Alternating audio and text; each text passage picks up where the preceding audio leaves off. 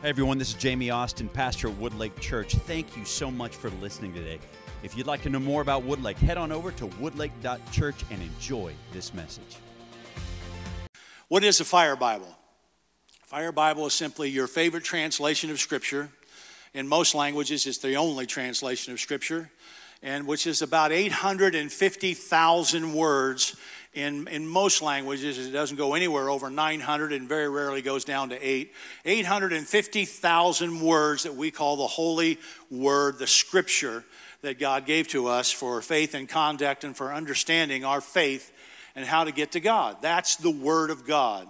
Well, on top of that, what we've come to understand is people need to have the Word of God, not just the Word of God in their hands, they need the Word of God explained. They need to understand why Jonah sat on a hillside and didn't want to pray for the Ninevites. They need to understand what big deal it was for Abraham to leave Ur of the Chaldees and, and take off and leave his family and bury his dad Terah in another place and eventually go to the land of Canaan and what God said to him there and the promise of God the covenantal promise of God to his people from generation to generation is unpacked in these fire Bibles. So, with those 850,000 words, we add another 1.23 million words of explanation in articles, in commentary, in, in concordance, in book introductions, in maps, in charts, and anything you need to know to help someone come to the Lord Jesus Christ is in this book. If you're a brand new believer or just now coming into the faith,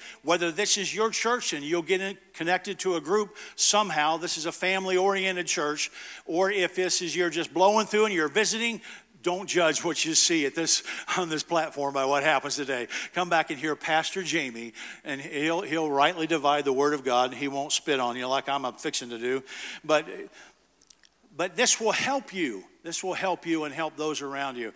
In many instances, it's the only tool they have to, to plant, build, and sustain the body of the Lord Jesus Christ. Brother Alton Garrison, one of the leaders of our, of our movement, the Assemblies of God, has said this is a one book Pentecostal library for leaders around the world. In its infancy, it came from the great state of Oklahoma. Can you say amen? Oh, me, depends on where you're from. I saw my brother over here. He's got on an OSU Cowboy shirt, and I didn't know Ohio State changed their name to Cowboys. God help him. He's got the wrong OSU on his sweatshirt, but I'm sure the Lord will still let him into heaven. Jeff, you're talking about football on Sunday morning. Jesus doesn't care about football. Yeah, but he cares about me, right? He cares about me, and I care about football. So me and Jesus will sit down, and eat some tostadas, and, and watch some football together, and then pray about the lost. Not necessarily in that order. you know, I love the Lord. I, I, can't love football too much. I'm a Browns fan. we have invented more ways to lose than any other team on the planet. I still love them. I'm faithful. I'm faithful. You know, I pastored 100 years ago in the great city of Dayton, Ohio. And uh, after serving there for a length of time, putting that church, it was a turnaround church. It was just about dead. I knew I was in trouble when our district secretary, treasurer, brother, great man of God named Brother McManus, came by to see me after I'd been there about three months. He said, Jeff, just give it another year. If you don't like it, we'll close it down and we'll send you somewhere else. I thought, what have I got myself into? But now you know you fall in love with the body of Christ where you're planted and you grow deep roots and you begin to grow. And God began to send us people. God began to bring us people. We began to see people saved and set free from their addictions and, and born again. You know, my church was just a typical redneck church. We had no gypsies, we had no Hispanics, we had no blacks. We were all white, redneck. We were all just pressing to forward. We were a boring church. Man, we all looked alike. Say, wow, if they look like you, Jeff, that wasn't boring. That was ugly. but I began to pray. I said, Lord, I, I want a church that reflects the body of Christ. And so I stood up on one Sunday morning. I don't have good sense, and if you're offended, please just get over it. But I began to stand on my platform as the man of God on that platform, and I began to articulate what I wanted. I wanted black people in my church, and I wanted Hispanics in my church, and I wanted the gypsy community to come to my church. So I began to claim it in the name of Jesus. How many of you know it's a dangerous thing to do? But God said you get what you want bad enough if it's not in, if it's not in conflict with His will for your life. And God really fixed those rednecks in my church, I can tell you. The very first person of color to walk into my redneck church was a little old white truck driver married to a beautiful young black lady. And that freaked them out. but God gave me what I asked for, and come to find out that they just fell in love with Jesus, had been saved one week, and they came into that turmoil, and our entire church got changed. Because you get what you pray for and what you believe. Well, I started believing out of that for our church to grow, and it grew and grew until it was jam packed. And, and I was getting ready to build. We'd sold some property, we'd done some things we were getting ready to build. And in the midst of all of that, God calls us in His infinite wisdom to the mission field.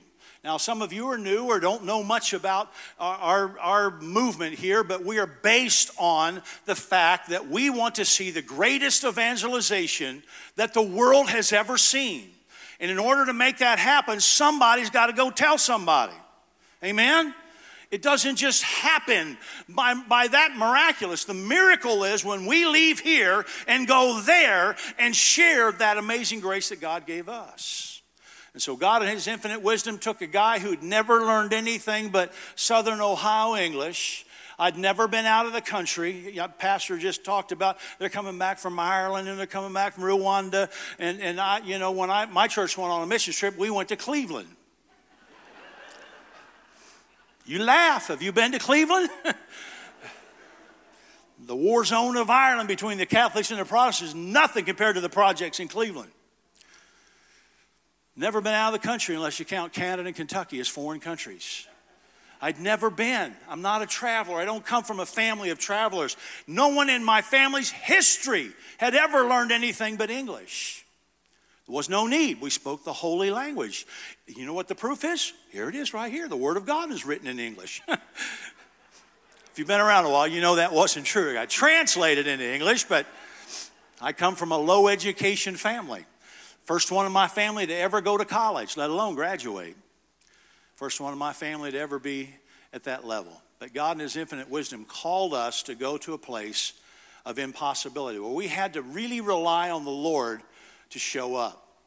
So, as we traveled for 15 some months, going from church to church to church, asking people to believe in our vision, we said we want to see a thousand people saved in the nation of Laos, the Lao People's Democratic Republic. It wasn't democratic and it wasn't the people's and it wasn't, it wasn't a republic. It was a communist, dirt poor nation that had never had an outpouring of the Holy Spirit in the history of the world.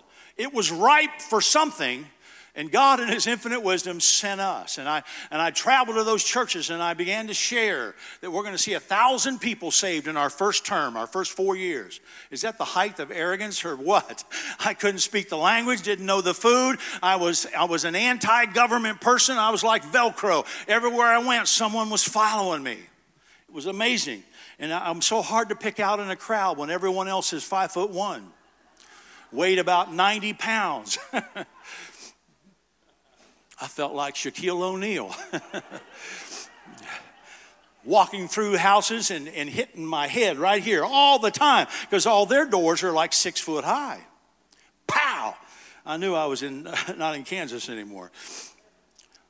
But we went, and God laid on our hearts the vision to see 6.6 million people come to understand who Jesus Christ is as Savior and Lord. All of them spoke in tongues, just not with the Spirit. They spoke in Lao, they spoke in Hmong, they spoke in Tai Dam, Tai Dang, Hmong Kao, Hmong Fa, Hmong Dam. They spoke in Khmu, uh, they spoke in Kamu, they spoke in Lisu, they spoke in Akha. They spoke all these different languages of which I had never even heard of. But yet, God laid on my shoulders the responsibility to begin a movement to bring people to Jesus Christ.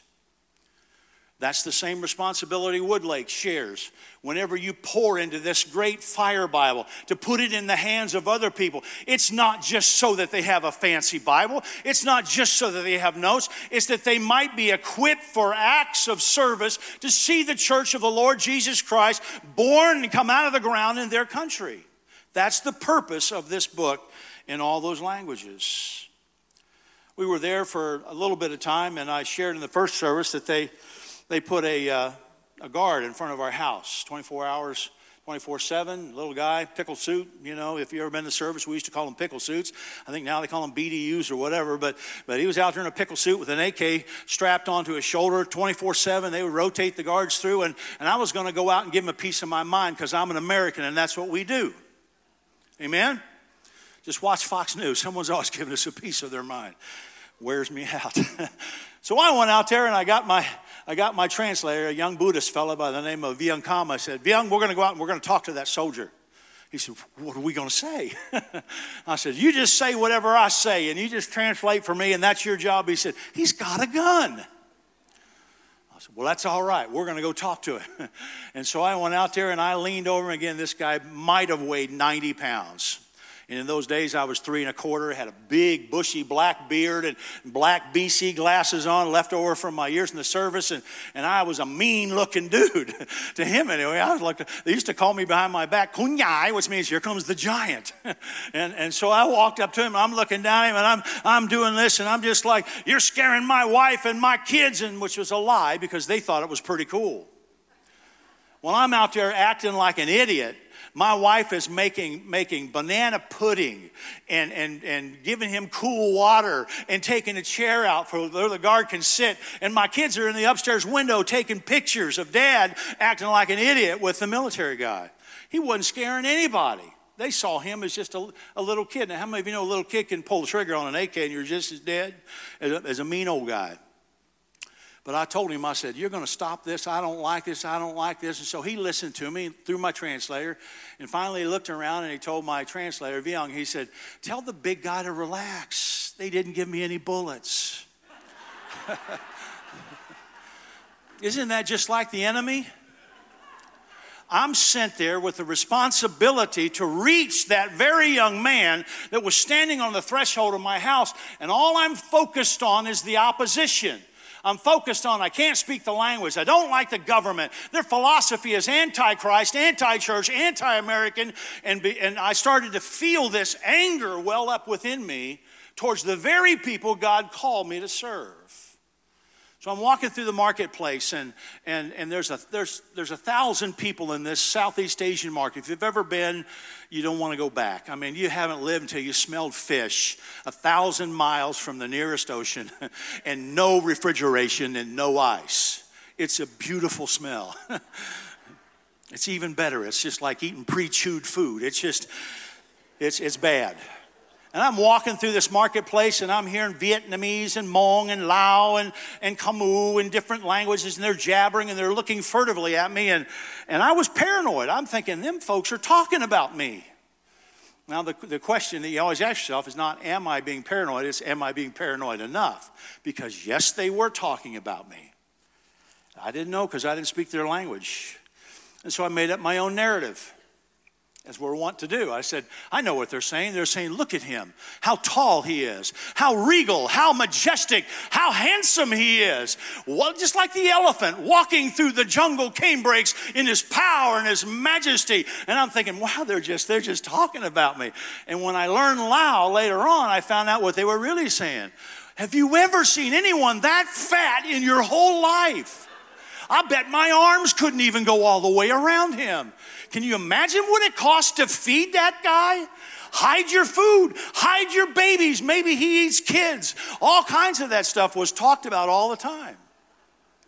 They had no context for, for who and what we were. And walking that marketplace one day when that was going on, and I'm full of myself, which full of chicken too, but full of myself, and I'm walking along, and here comes this little grandma walking towards me in the marketplace. And grandma had to be 81, 82 years old, but she looked a lot older. And uh, all bent over with osteoporosis, lived her entire life in the rice fields. You think you got a tough job? Try planting rice 10 months out of the year up to your knees in cold water, one stalk at a time, mind numbing work for 80 some years. Ever since she was old enough to walk, she was in the rice fields. And she's walking, coming towards me, all bent over, but as they like to walk with one hand behind their back. And, and she hears the people talking, and she's like, Something's going on. Something's going on. And, and, and so she, she looks up, and she caught my eyes, and I caught hers. And I'll never forget it. she smiled, and I'll, I can't forget the smile because she had like three teeth left and they were black, and her gums were black, and her tongue was swollen because she was chewing betel nut, which is a mild narcotic, because her teeth hurt her all the time. And she looked at me and she said, Ooh, if it's possible, can I ask the big guy a question? And my translator never even asked my permission. He said, Sure, mother, ask him anything you want. He could only imagine She'd never seen anyone my color, my size, or that looked or smelled like me in her entire life. What question was she asked? She smiled again and wiped the betel nut off her face and took that bony finger and jammed it in my belly button in front of God and everybody. She says, Wutan, Mister, how many people live inside of you?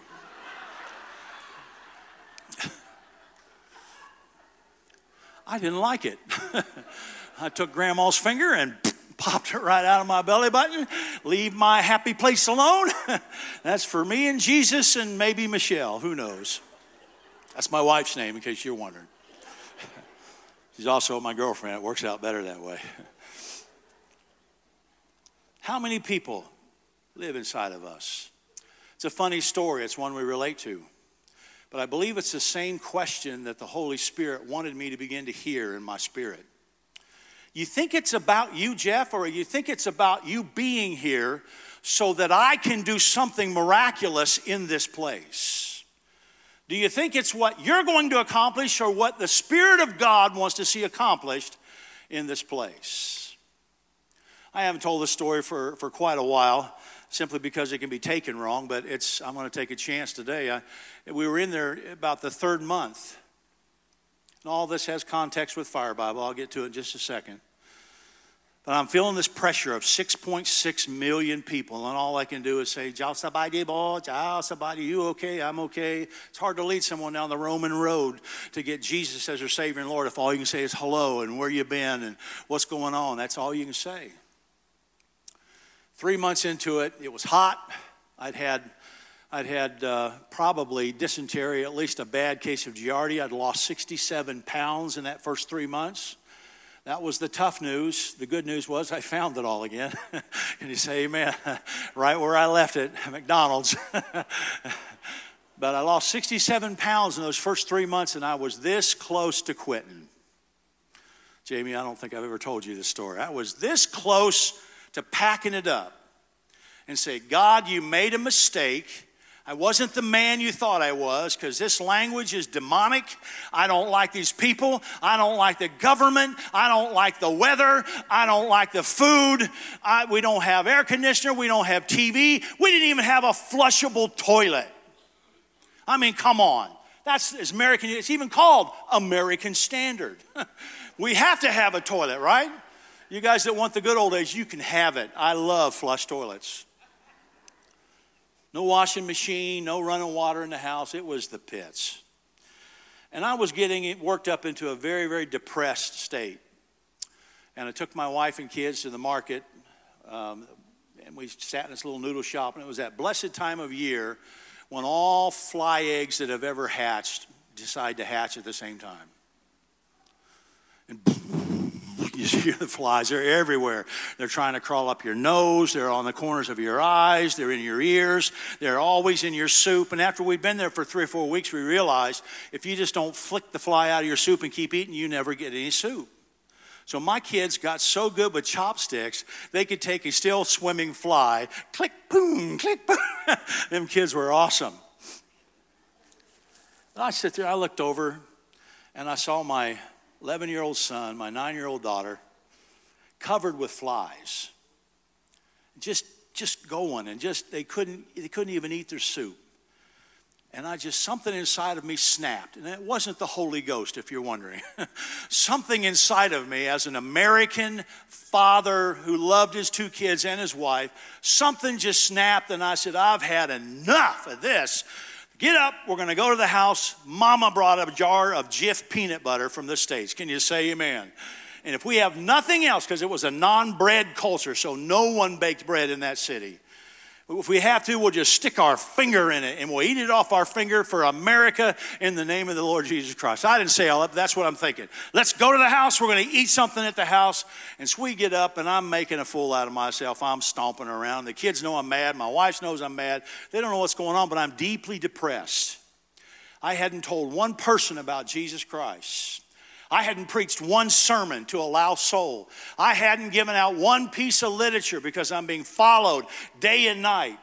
And I feel the pressure of nearly 7 million people that are going to split hell wide open if I can't make a difference. Now, I want you to feel a little bit of that pressure. I wasn't making the grade. And I walked out, and we're walking through that busy marketplace again. And sure enough, just like the enemy, at four minutes till six, the communist propaganda comes on a loudspeaker. And that night happened to be in a beautiful Hmong language, which I never learned, but I can imitate pretty good. And that loudspeaker would rotate through like a, like a tornado siren here in the Midwest, and it comes off. I just, I was sick to death. I was right up to here with it. And so I did something totally spiritual. I acted like an idiot. and I said, I curse you in the name of Jesus. And that, oh, I mean, dead silence in the middle of a thousand people in a communist country away from home, I just cursed the government on that speaker pole, that loudspeaker. And everyone in the market, no one knew a word I said, but they saw the big, fat, hairy white guy point at the object of their hate, because I found out later they didn't like it either. He pointed his finger and said some magic words, and poof, it just died. And my wife looked at me and she said, Jeffrey, what did you do? I mean, it's just still. And, and, and I said, Baby, I don't know, but it felt good. or Robert's got it in his right hand. I just took one finger for me. Sorry, Brother Roberts. so we went on back to the house, and I'm trying to process what just happened. I mean, we left that marketplace stunned. It was just stunned. And my kids were just, that was awesome, Dad. That was so cool. Did you plan that? Have you been fasting to be able to have the power to do that? And so we got them in there sitting there, and, and I, it's self revelation time. I got to tell my kids, your old man blew it, and I was in the flesh, and I was weak, and I'm depressed. And it's hard to explain all that to an 11 and a 9 year old who left everything to come to a foreign country. And Matt said, Dad, that was God. We believed that God was going to show up because this country's bigger than us. That had to be God. And so, in my infinite wisdom, I began to explain to him what had happened.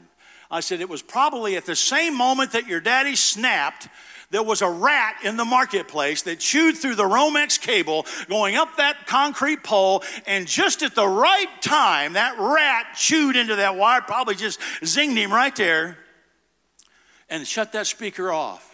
And my son, who even today is a, a biblical man of the word, way beyond his old man, he says, Okay, Dad, okay, okay. God provided a fish for Jonah. Maybe God sent a rat for you. he said, That was God, and you're not taking it away from us. That was God. What I didn't know, and this is the way God works, and He's working that way this morning in this service. What I didn't realize was it's not about our abilities. God doesn't judge us on what we don't have, He judges us on our faithfulness for what we can bring to the table. Jesus sat and watched the offering coming in.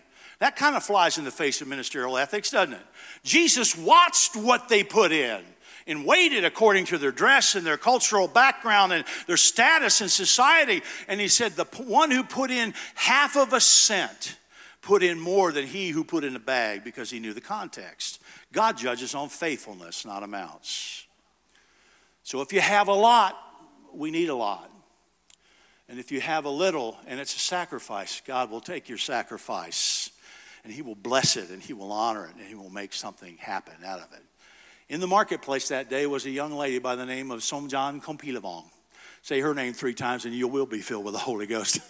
Somjan Kompilavong. and she watched the marketplace like a Benny Hinn crusade. Everyone was quiet and sitting. No one was running the aisles. No one was going to the bathroom. They wanted to know what was going on. The whole town started talking. I wonder what he said. I wonder what happened when he pointed his finger and yelled. And I started getting questions and I started hearing talking going on. And but Somjan ended up being, and I'm I'm trying to find a place to land this ship, but land this plane. But Somjan was a young woman searching for truth. There'd never been a church in that town's history of any kind no Baptist, no Methodist, no Pentecostal, no Church of God, nothing ever. Totally godless situation. Not anti God, they just had never heard. And she was hungry for truth. And she saw and heard for herself that day. And I found out later on, she put herself on a mission. I'm going to find out what's going on. Through a long series of events, Somjan gave her heart and life to Jesus Christ, the only personal convert that I can claim in the nation of Laos years down the road when we dedicated the Bible, the Fire Bible, with all of its notes and articles, guess who was the managing editor of that Fire Bible? A lady by the name of Somjan Kompilavong. and this Bible is now in the homes of thousands of leaders across Southeast Asia that speak that dialect and into Thailand and into the Lisu and the Chin and the Burmese and the Vietnamese and the Cambodians and, and on and on throughout Southeast Asia, not to mention China, where over three million of these fire Bibles went in. She was the first. And if God would have told me, Jeff, I need you to give everything away that you have and travel 10,000 miles away with your wife and kids so that one person can see you in a moment of weakness and change, change the map for her country by her efforts and by her knowledge and by her language, I probably wouldn't have left. God sometimes is good in the things He doesn't tell us, amen? Sometimes we have to take it on trust. And so today, I'm busy, as busy as we can, because I believe in this fire Bible and what it does. A lot of people ask me, they say, Jeff, what does it cost to do one? The first one is about $500,000, more or less, to get the first one done. After that, they're $25, $30 a piece. But I know of a family who lived on the same street as Osama bin Laden when he was hiding from our military. They were translating this glorious work of the Bible and the Fire Bible Notes into Urdu, the language of Pakistan. When the police officers came in and said, We've been watching, we've been, we've been telling you to stop this Christian stuff, shot the entire family dead, just blocks where Osama was. When we were working on the Turkish Bible, a young man got warned twice. The third time they came in and shot him in the head, killed him dead. His friend who was there, they threw him out a third story window into the street. The crowd finished the job and beat him to death. It's not how much it cost, it's how much is it worth. How much is it worth to have the Word of God in your own heart language with all of the explanations necessary to plant, build, and maintain the church of the Lord Jesus Christ. It is infinitely precious. and whatever God speaks to your heart to do doesn't come from my salary, doesn't come from my support, doesn't come for what I do as me personally. It goes right into building fire Bibles among the Quechuan people of northeastern Peru Quechua language. We're in the nation of Haiti right now. We're in the last, we're in the last several kilometers of finishing the Haitian Creole Fire Bible for that country that's literally being ripped to shreds. We're in Lingala in the Democratic Republic of Congo and the Shangaan down in Mozambique and the Amharic among the Ethiopians. We're finishing the Armenian copy of the scripture, but also Fire Bible notes that go with it. We're in Sweden, we're in Slovenia, we're just finished. We just now got to the printer with the Serbian edition for those people who just saw a mass genocide of their own families not 10, 15 years ago. This Bible's getting done, and how it gets done is when God speaks to you. You may not have to cuss a speaker pole, but you might have to do something generous, even beyond what you thought you were ready to do. I had several people come after the first service and expressed to me, they said, We love what Fire Bible's doing. We really gave generously. Thank you for what you're doing. I know I'm preaching to the choir. Uh, Brother Pastor Jamie and I have had a great friendship this last five or ten years, and closer to ten years. We know what it's about. He knows I'm, I don't use manipulation, I don't use guilt. I'm preaching to the people that have literally made millions of people aware of who Jesus Christ is already through your faithful missions giving. to whom much is given, much is required. You've given a lot, more is required. So I encourage you today listen to the Lord. Do something awesome for His sake, for the sake of His people. You see, He took me from 6.6 million people, I won one for Christ. And He put us in charge of 235 million people in the five countries of Southeast Asia. And I said, Lord, I couldn't handle six. What am I going to do with 230 million people? And that's when he gave me the whole idea of partnering with Fire Bible. He said, maybe you can't go, but you can send these in. you can make it happen. You can make it happen. And so on the field, before I ever did this as a living, I helped them to do Vietnamese. I helped them with Cambodian. I helped with three editions in the Burmese languages because I believe in what it is from a missionary standpoint, and now as the director also to touch our world. If we can reach the top 100 languages, Pastor, come or I won't stop talking. Come on. If we can reach the top 100 languages on this planet, and as of today, because of your giving, your generosity, we finished 67 languages. Can you say amen? 67. that gives access to first and second language readers to 4.2, 4.3 billion people now have the Word of God, the Word of God explained, and the Word of God in their heart language.